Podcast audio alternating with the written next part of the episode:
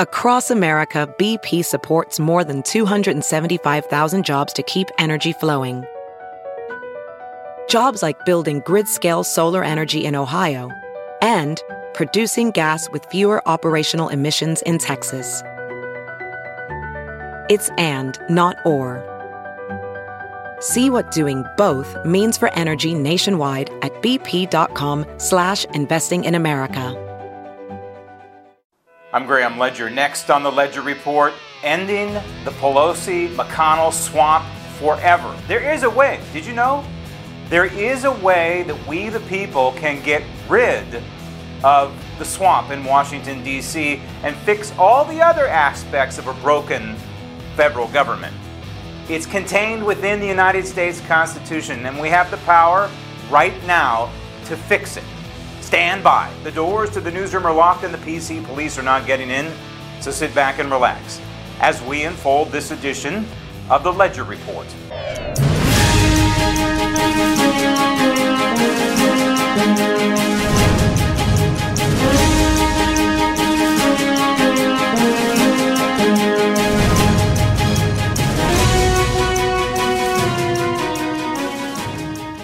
This is not personal. It's not. This is about the future of the country. This is about the direction of the country. American people who are looking at this body and wondering why we can pass $1.7 trillion bills that are unpaid for. They can just slide in $45 billion for Ukraine but not pay for it.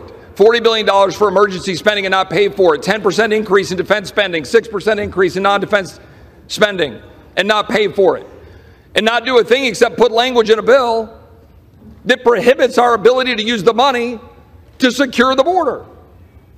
That bill gets rammed through, and we know exactly how it gets rammed through because the defense world and the non defense world come together and say, you know what? We're going to cut a deal, and we'll all go to the mics, and we'll all go give speeches, and the American people are the big losers. That's what happens. We know that's what happens. The Rules Committee sits up there and passes a bill, sends it to the floor, and we have no debate on the floor of this body.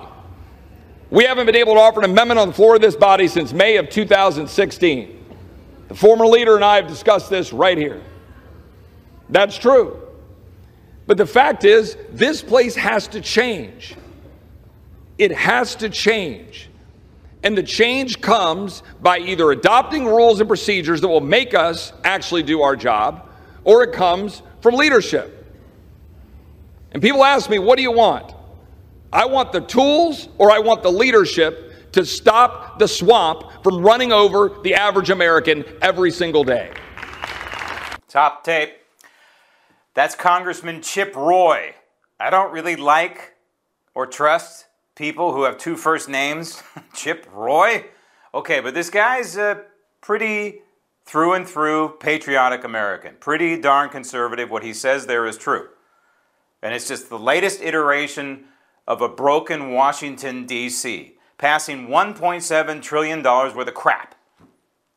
Can this country survive if that $1.7 trillion hadn't been passed? Yes. And I know that there's funding for the military in there. The point is, it's $1.7 trillion that don't exist. We're over budget, ladies and gentlemen. What happens in your household if you go over budget? If you have credit card bills that are going unpaid, what happens in your household? Well, that's happening right now on the federal level. 31, 32 trillion dollars in national debt and about a trillion plus just within the last calendar year. I'm talking 2022, late 21, 22. It's unbelievable. When Barack Obama took office, the national debt was somewhere in the neighborhood of 9 or 10 trillion dollars. Still too high. It's tripled. It's tripled in a matter of what, a dozen years? It's unbelievable. But that's just the tip of the iceberg. At some point, I've said it a million times, I'll say it again right now. At some point, the laws of economics trump the laws of politics and the politicians. And we're going to see it, and it's going to be a cataclysm. It's going to be an economic cataclysm It's going to look like Greece a few years ago on steroids, and it's going to happen to us. How, what's it going to look like? I don't know. It could look like the Weimar Republic, going to banks with wheelbarrows because your dollars are worthless. Maybe, maybe not. Maybe it, it looks like a, a depression, like the country suffered through in the 1930s. I don't know. Maybe it's all those things rolled into one. Maybe it's civil war. All I know is at some point, and, and we may be nearing it right now, this is not being discussed much at the federal level. But as interest rates go up, so does our debt service on that 31, 32 trillion dollars in debt. And so in calendar year, about halfway through calendar year 2020, the debt service was somewhere around, I think, $400 billion. Well, since then, interest rates have doubled, if not tripled. What does that do to the debt service? Doubles, triples the debt service. Who's going to pay that debt? How are we going to pay that debt? But this discussion with Congressman Roy, he's making the point about who to choose for Speaker. It doesn't really matter who they choose for Speaker because we have what is now a uniparty in Washington, D.C. And even, even if a conservative happens to get in there, a Jim Jordan or somebody of, of that nature, it's not going to blanket fix Washington, D.C. It may fix certain codicils and certain procedures in the House of Representatives, and it may help matters in an effort to balance the budget, for example or slow down the radical Biden Marxist agenda. It might help, but it's not a permanent solution. In the end, we have Democrats and Republicans a bipartisan effort of destroying this republic. The reason why you have inflation, as much as you don't want to hear this, it's because of Democrats and Republicans going along with shutting down our economy. You can't shut down a multi trillion dollar economy and not expect bad things to happen. And when the United States catches a cold, the rest of the world sneezes. So when Asia sees the United States shutting down, what does Asia do? It shuts down and doubles down. A lot of Asia is still messed up. The supply chains are a disaster. Europe does the same thing. Russia didn't really follow in our footsteps, and it doesn't have the problems that we're looking at. But these other countries did follow in our footsteps. They shut their borders down and they shut their economies down and they forced people to stay home and, quote, work from home. It's all nonsense working from home. We all know it. And they force people out of their jobs and they force people into their homes, locked down.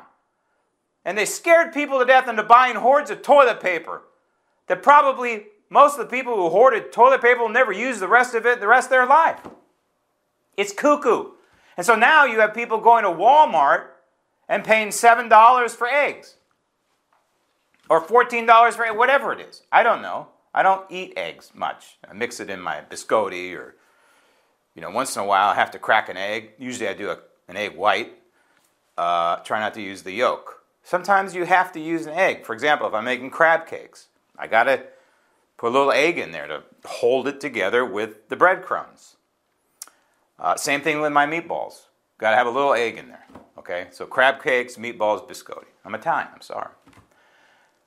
But the reason why your eggs are so expensive isn't because of the farmer isn't because of the rancher, isn't because of the trucker, isn't because of Walmart, it's because of your politicians. And the bottom line is I'm not going to point the finger at you, but too many of your neighbors allowed fear to permeate their lives in 2020 and 2021. And now look back. They're fools. And yours truly, you know, I've been on record from the beginning telling you this has been the greatest attack on American liberty in the history of this republic. The Japanese bombing World War, uh, Pearl Harbor and World War starting World War II was nothing compared to the internal attack perpetuated by politicians and non elected bureaucrats like Dr. Fauci. Nothing. This was the greatest internal attack on this country and on our liberty in the history of this republic. And we have not recovered, and we will never recover from this. We won't. Let's face it. You've got to admit, we're not going to recover from this. Look at California. They're talking about imposing mask mandates all over again when the research, the mounds of research that I gave to you way back in March and April of 2020, I said, don't wear a mask. number one, it doesn't do anything. And number two, it's bad for your health. Yet we have California and Washington State and New York now talking about imposing mask mandates on children. We have the numbers, ladies and gentlemen. Children are virtually immune from COVID. Yet here we are, driven by fear. And so, what Chip Roy is talking about here, yes, is specifically regarding the speaker, but he's talking about a bigger picture. And that is fixing this republic. And there is a way to do it. And I want to chronicle to you something that happened 90 years ago that is evidence that yours truly is not insane and that the method we can use to fix this republic does work. And it has worked, and it is the only way now. It is the only way. But first, I want to remind you this program is brought to you by America's Best Beef Jerky. Go to americasbestbeefjerky.com, enter Ledger, my last name, Ledger in the promo code box, and you'll receive, I think it's 15% off and free shipping. Now, remember, not only is this awesome beef jerky, melts in your mouth, but this organization helps veterans, helps them stay on the right path, and helps them with their post, excuse me, stress disorder and the like, and, and keeps them from harming themselves. That's the mission, of, besides selling beef jerky, of America's Best Beef Jerky, to help veterans americasbestbeefjerky.com, Ledger promo code box. Also brought to you by My Pillow, Mike Lindell. Uh, put Ledger in the promo co- box at uh, My Pillow and My Store. My Store uh, is the sh- offshoot of My Pillow, American-made products uh, by Mike Lindell, um, and and uh, you get uh, up to 66% off from My Pillow. Ledger in the promo code box. Also brought to you by Relief Factor 833 425 7246. 833 425 7246. Relief Factor. I have a pain in my back, and I take Relief Factor, and it does help. And I'd like to hear from you. Please go to my website, grahamledger.com, answer the Ledger Register question. It changes periodically when I feel like it. Um, but also, my latest episodes are all there. I'd also like to hear from you via email, grahamledger411 at gmail, grahamledger411 at gmail.com. So Chip Roy's goals are noble. Chip Roy is correct. They're just going about it in a rather obtuse way in electing speaker. But what if I what if I told you that this spectacle that some people have trouble, I don't have trouble. I think it's fascinating to watch. I think it's America. I think the framers would agree with what's going on there and the challenge to the speakership. And we have these weak kneed Republicans saying, oh, this is awful. I don't think so. I think that the conservative Republicans, some of whom I like, some of whom I believe are hypocrites, um, some of whom are good. Um, I think they've made their point. I think they've gotten concessions. I think they've weakened the Speaker of the House, and that's a good thing. We don't want an Attila the Hun Speaker of the House like we have with Nancy Pelosi. But what if I told you that this entire process would almost be rendered moot if we could institute one aspect, one major global change in Washington, D.C. What if I told you that we would never have a Nancy Pelosi again? That we would never have a Kevin McCarthy again? By the way, who do you blame for Kevin McCarthy and his failing grade as a conservative Republican, so called. He's not a conservative Republican. He has an F.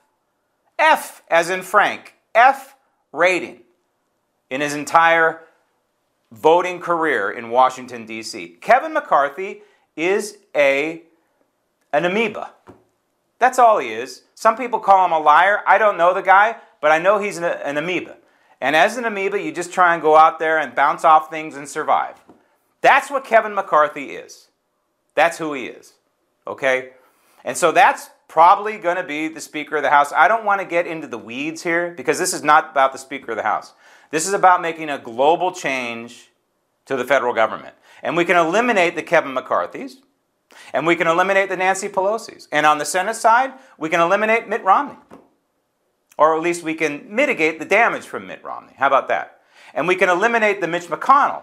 And the longest serving, serving, no, we're serving him and Coco Chow, his wife. Not my name, Donald Trump's name. I just love it, Coco Chow. Um, he doesn't serve us, we serve him. The longest serving leader in the history of the Senate.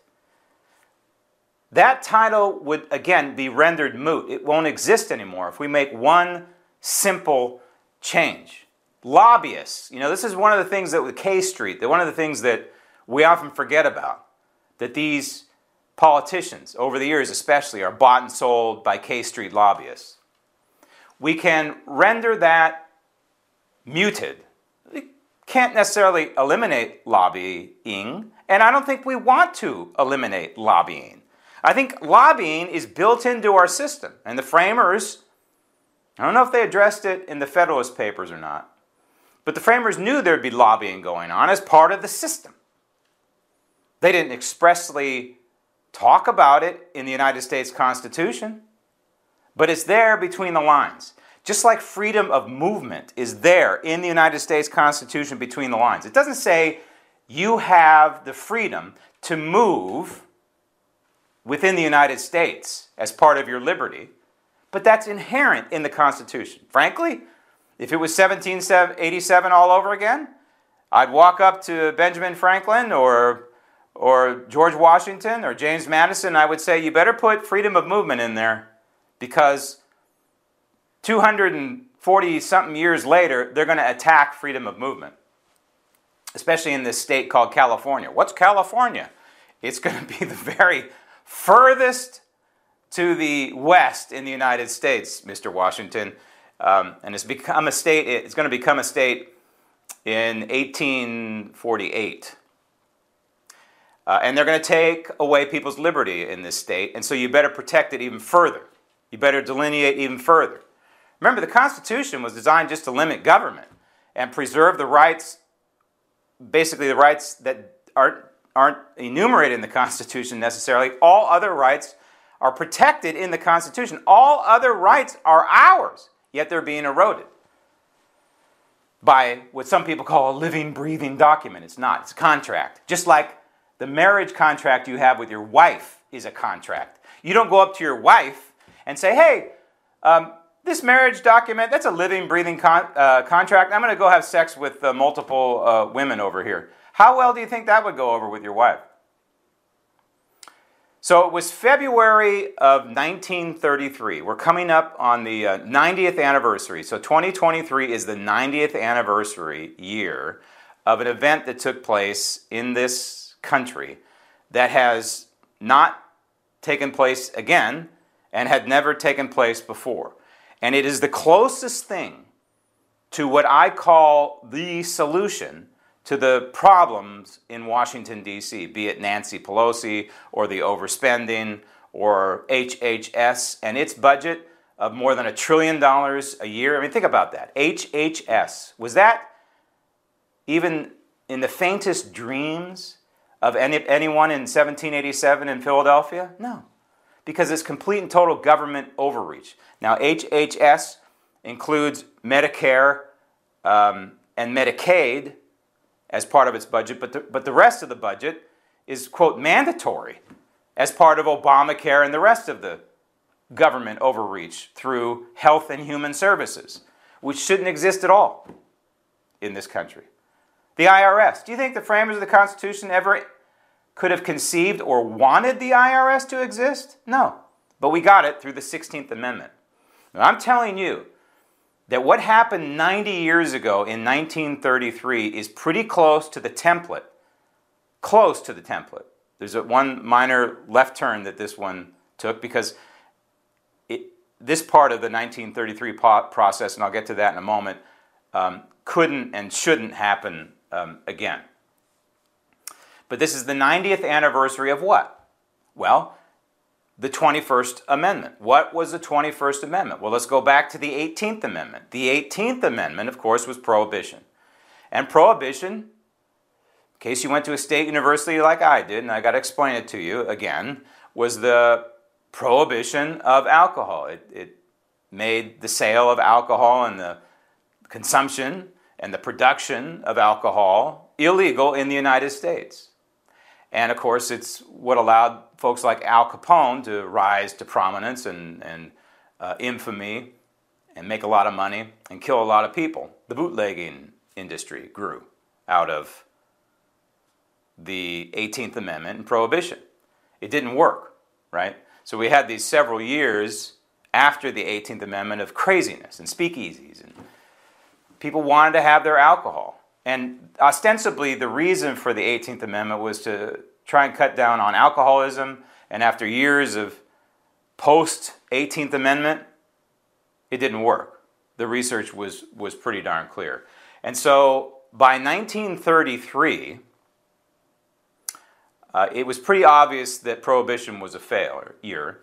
And in December of 1932, so one month before the turn of the year, 1933, a congressman by the name of Henry Rainey of Illinois introduced House Joint Resolution 480 to repeal the 18th Amendment. Now, this congressman, Rainey, was hoping to get the requisite two thirds majority that would turn this law into the, that is, the repeal of the 18th Amendment, that would turn the repeal of the 18th Amendment into an, an amendment to the Constitution.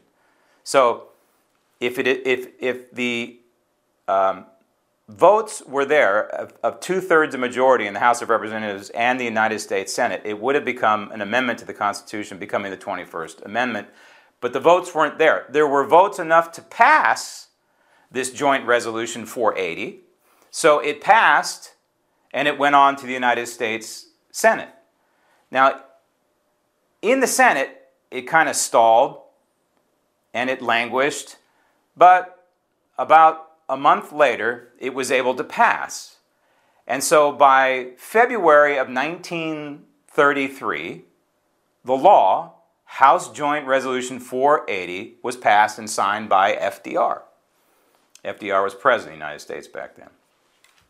Now, contained within this repeal of the 18th Amendment, which uh, didn't happen, you can't repeal an amendment with a law you have to supplant it with another amendment.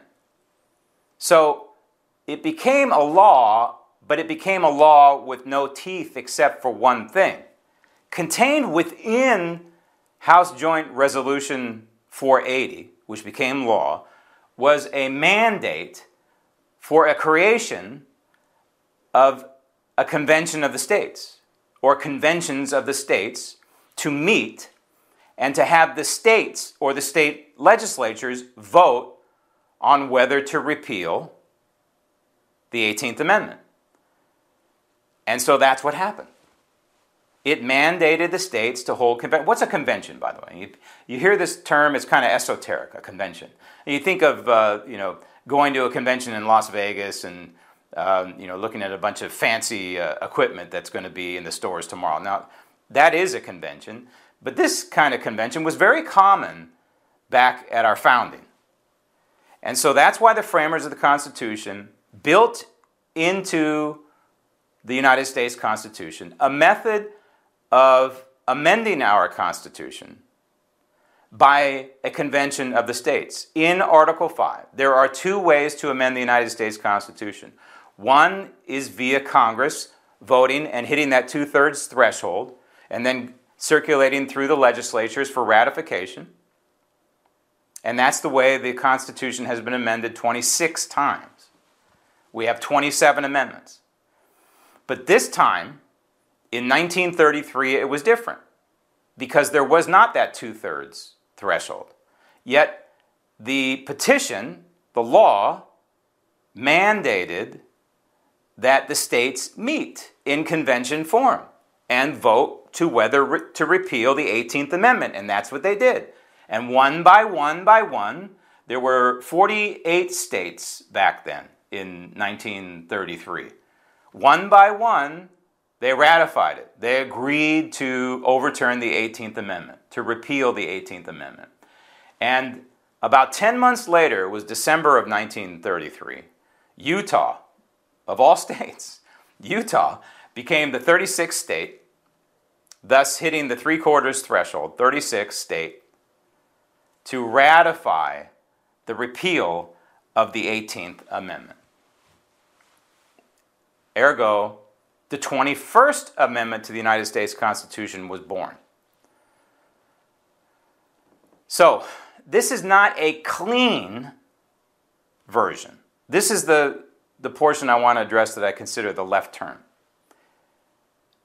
The two ways to, ratif- to modify the United States Constitution in amendment form, again, one has been done 26 times, 26 and a half times basically. The 21st Amendment is odd because it didn't follow the, the route of the other amendments, where they did have the threshold in the, in the Congress, and then it went to the states for ratification. In this one, they didn't have the, the threshold. They didn't hit the two thirds majority in the House of Representatives, so it had to be approved independently by the states. And Congress had no role except mandating that there would be these conventions of the state. That's all Congress's role was in this. They set the foundation, but in the end, it was the states. The clean version of the other half of Article 5 is the states themselves independent of the Congress calling a convention. Now, the Congress does play a role in this second method, which has never been used cleanly.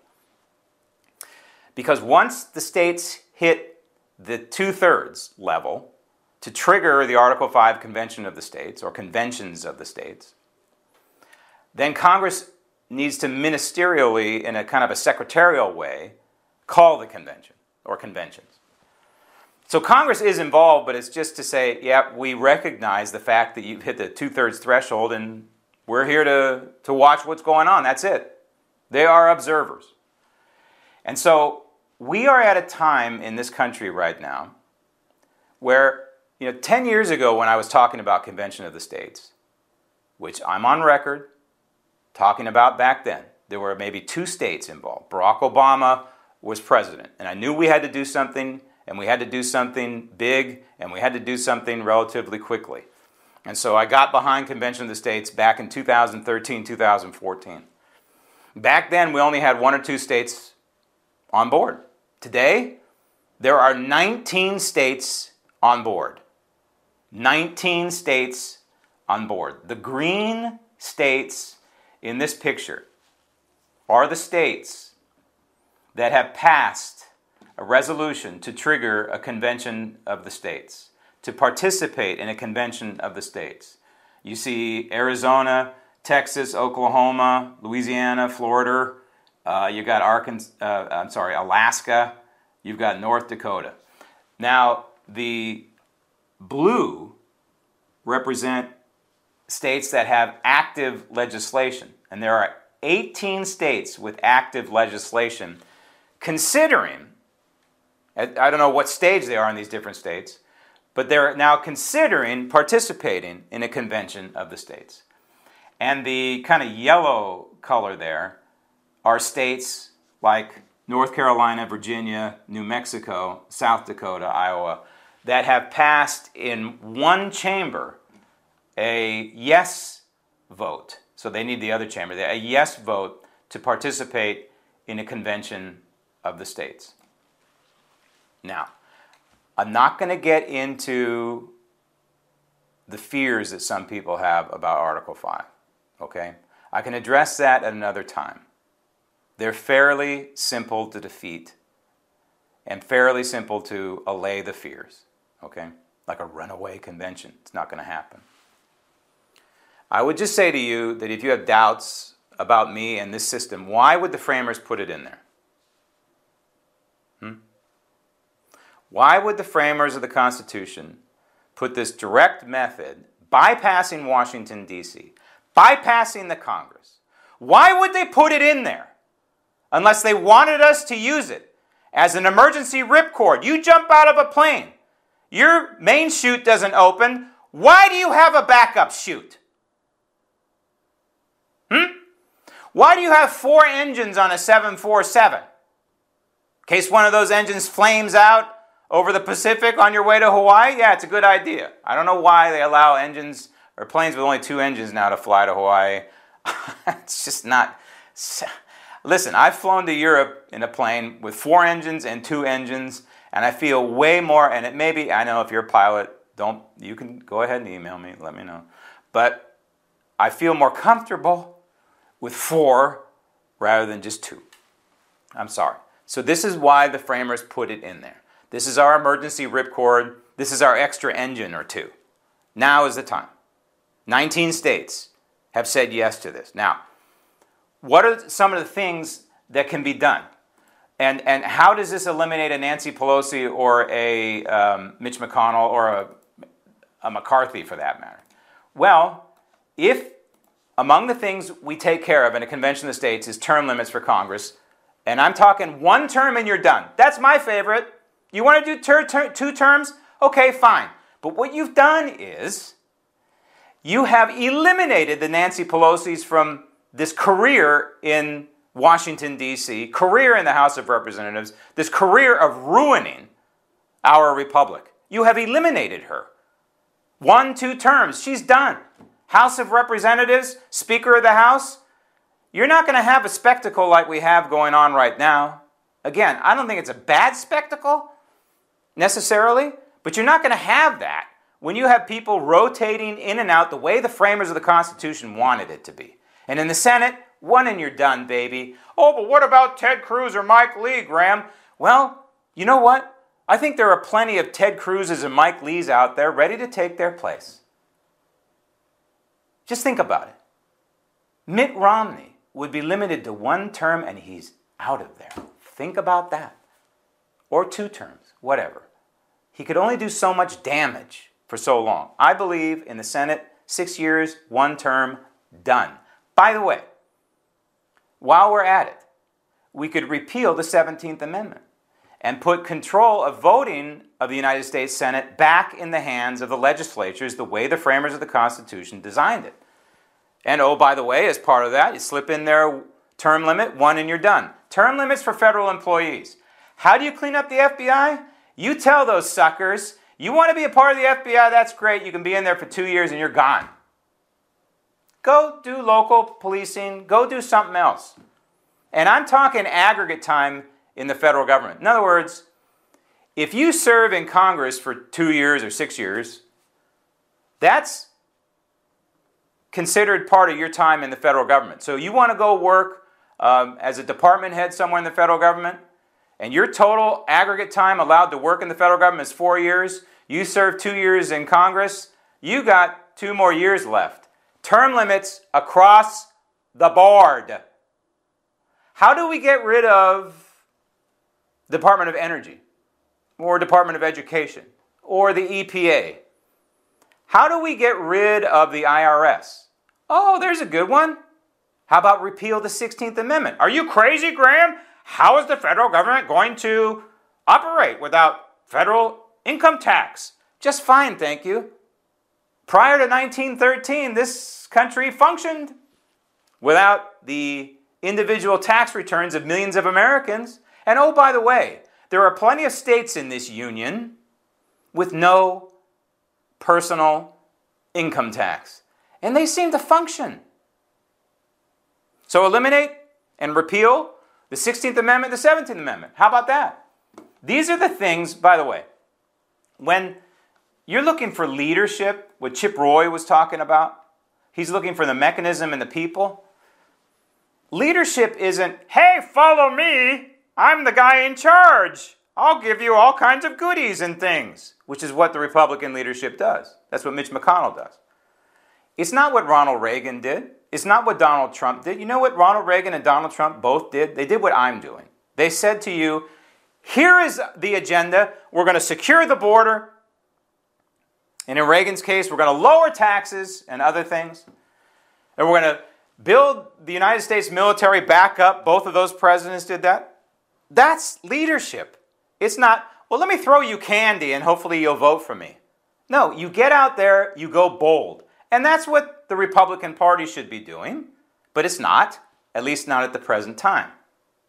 How about eliminate the Fed? Does that sound good to you? These jokers. I listen to CNBC all the time. They're ignoring the 300 pound gorilla problem that the Federal Reserve created a lot of this mess, including inflation. Allowed there to be artificially low interest rates and flooded our economy with money. That's part of the reason why we have inflation. The other part, of course, is shutting down government. The two combined was a disaster. Too many dollars, chasing too few goods. It's a classic case of inflation. They pump too many dollars out there. How about a balanced budget amendment to the Constitution? How many things would that fix overnight, instantaneously? Hmm. How about a temporary amendment that would require all congressional salaries, instead of going to the members of Congress, going to pay down the IOUs at Social Security and Medicare? Hmm? Because we know they're going broke. And they are the reason, it may not be the current members of Congress, so, so what? The framers of the Constitution, when Congress was set up, they didn't pay an exorbitant salary, they didn't pay anything. I don't even know if they paid expenses to take a horse and buggy from Virginia to uh, Washington, D.C. or Philadelphia. May not even compensated for that. This is how you do it, ladies and gentlemen. This is the only shot.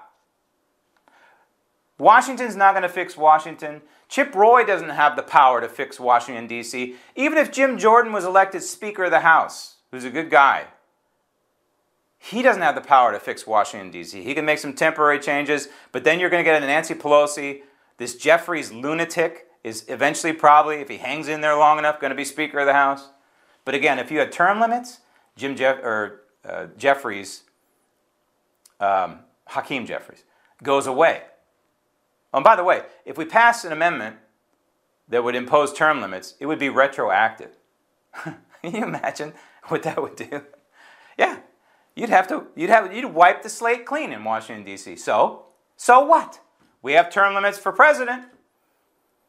This is the way that you end the Pelosi McConnell swamp forever. In fact, it's the only way that I know now and it's what you should get behind and support in your state. I'm doing it. I recommend you do it right now. This edition of the Ledger Report is on its way to the Archives Library of Congress. Thank you for listening. Thank you for watching. I'm Graham Ledger. And remember, even when I'm wrong, I'm right.